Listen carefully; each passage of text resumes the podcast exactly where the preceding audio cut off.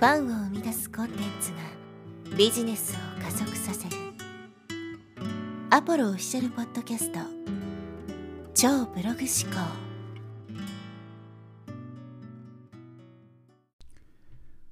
はい、えー、こんにちは、アポロです、えー、今回のテーマはですね、情報型アウトプットと思考型アウトプットという話をしていきます。まあ、このポッドキャストもですね、チャンネル開設して、えー、もう600エピソード以上ね、投稿してきたんですけど、まあ、このポッドキャストだけに限らず、YouTube とかブログとか、まあ、その他諸々の情報発信をですね、僕はいろんな媒体でやってるわけですけど、まあ、中には不思議に思う人もいると思うんですよ。よくネタ切れしないなっていうね。それこそブログとかだったら3つのブログあるんですけど、全部合計したら1500記事ぐらいあるので、それだけでもかなりのね、まあ、コンテンツとかネタがあるわけですけど、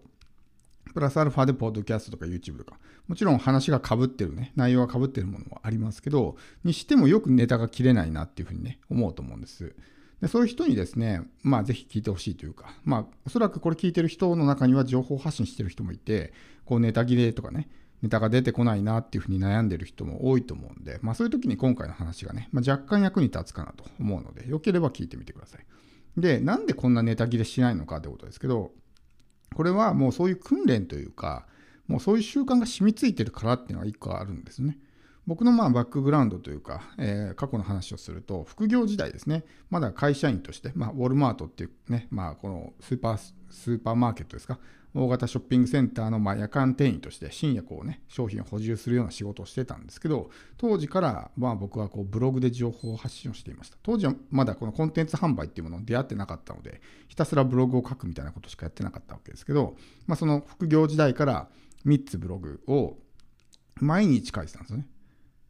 まあ、潜在意識のブログと英語のブログと、まあ、ブログのブログみたいな、ブログノウハウのブログみたいなね。当時は、今はもうコンテンツ販売の方に変わってますけど、当時はまあブログの専門家みたいな感じだったんで、そういうブログを書いてたわけですけど、その3つのブログを毎日書いてたわけですね。で、毎日書くっていうふうに決めたんで、で、当然ですけど、3つのブログをこう同時並行的にね、毎日書くってなると、ネタがとにかく、ね、必要になるとか、ネタが切れるわけですよ。で、そのまあ働きながらですね、仕事しながら、まあこう、なんていうか単純労働だったんで、ずっと考えてたわけですね。今日何書こうかなーって。でもネタがこう出てこないんですよ。でもひたすらずっと考えるわけですね。でもネタがなかったら書けないしどうしようみたいな感じでずっとずっとね、何書こうかなってこうブログ1、ブログ2、ブログ3ね、ブログ1はこれ書いて、ブログ2はこれ書いてみたいな感じでこうずっと考えて。でずっと考えるっていうことをやってると、最終的に3つともね、あ、今日これ書こうみたいなのがひらめくみたいな。直前になってひらめくとかってもありましたけど、そういうのをまあ1年間ぐらい続けてきたので、なんかこう考えてるとパッとひらめくんですね。だからパッとひらめいたものをこうやって、まあ、ポッドキャスト収録したりとか YouTube ね、撮影したりとかっていうふうにしてるわけですけど、だからこうネタが切れないというか、なるんですよ。で、ネタ切れをする人っていうのはおそらくそのインプットしたものをそのまま発信するみたいなね。例えばこういうのを学んで、それをね、じゃあ今回はこういうなんかじゃあ〇〇の法則がありますみたいな、そういう発信をするから、結局インプットが枯渇するというかね、インプットが進まないとネタが切れてしまうみたいなことになるわけですけど、僕の場合はもちろんそのインプットしたものをアウトプットするってこともあるんですけど、どっちかっていうと、まあ、今回のテーマにもある思考型アウトプットなんですよね。さっきの学んだことをそのまま発信するみたいなのは、まあ、情報型アウトプットなんですよ。要するにこの情報を仕入れてそれをそのまま発信するみたいな。感じなんですね。で多くの人がネタ切れしますっていうのは、情報型アウトプットしかしてないからネタが切れるわけですよ。思考型アウトプットだったらネタなんか無限に出てくるので、それこそ前回話した、まあ、ドリルと穴の話がありますけど、これなんかもうまさに思考型アウトプットというかね、僕が考えていることをそのまま言ってるだけなので、なので別に何何何かのインプットがいるとかってないわけですね。自分で考えてこうこうこうこうじゃないかなっていうのをね、まあ、この話をこうつないでいくというかこうこういうのもあるしこういうのもあるしこういうのもあるなみたいな感じで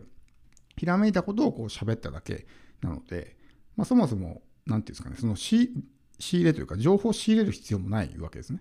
僕のこの変な変なというか、なんかね、まあ、ユニークな発信が多いと思うんですけど、それはまあ、僕はほぼほぼこう思考型アウトプット、特にこのポッドキャストに関しては、思考型アウトプットが多いので、何か思ったことに対してこういうふうに言うみたいなね、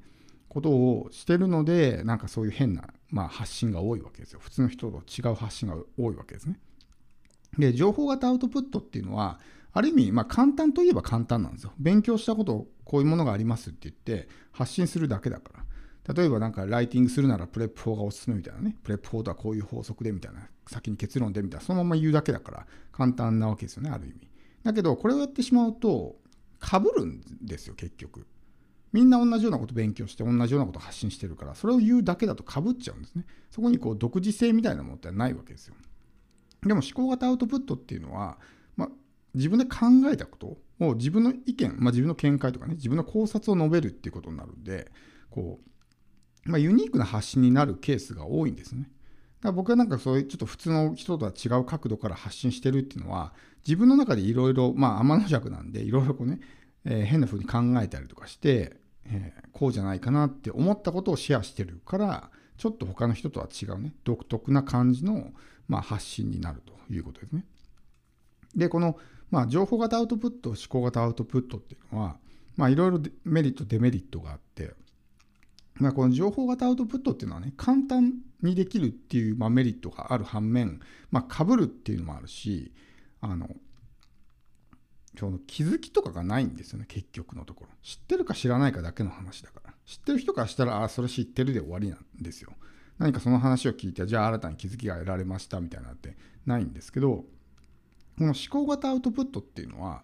あの他の人が思いもよらないことを言ったりするんでそこに気づきとかが出るんですね。おそらくその、まあ、今までの発信聞いた人とか前回の、まあ、ドリルと穴の話を聞いてあなるほどそういう視点もあるのかみたいな風にちょっと気づきを得た人もね中にはいるんじゃないかなと思うんですけどこれはこういうふうにね、えー、自分で考えたこ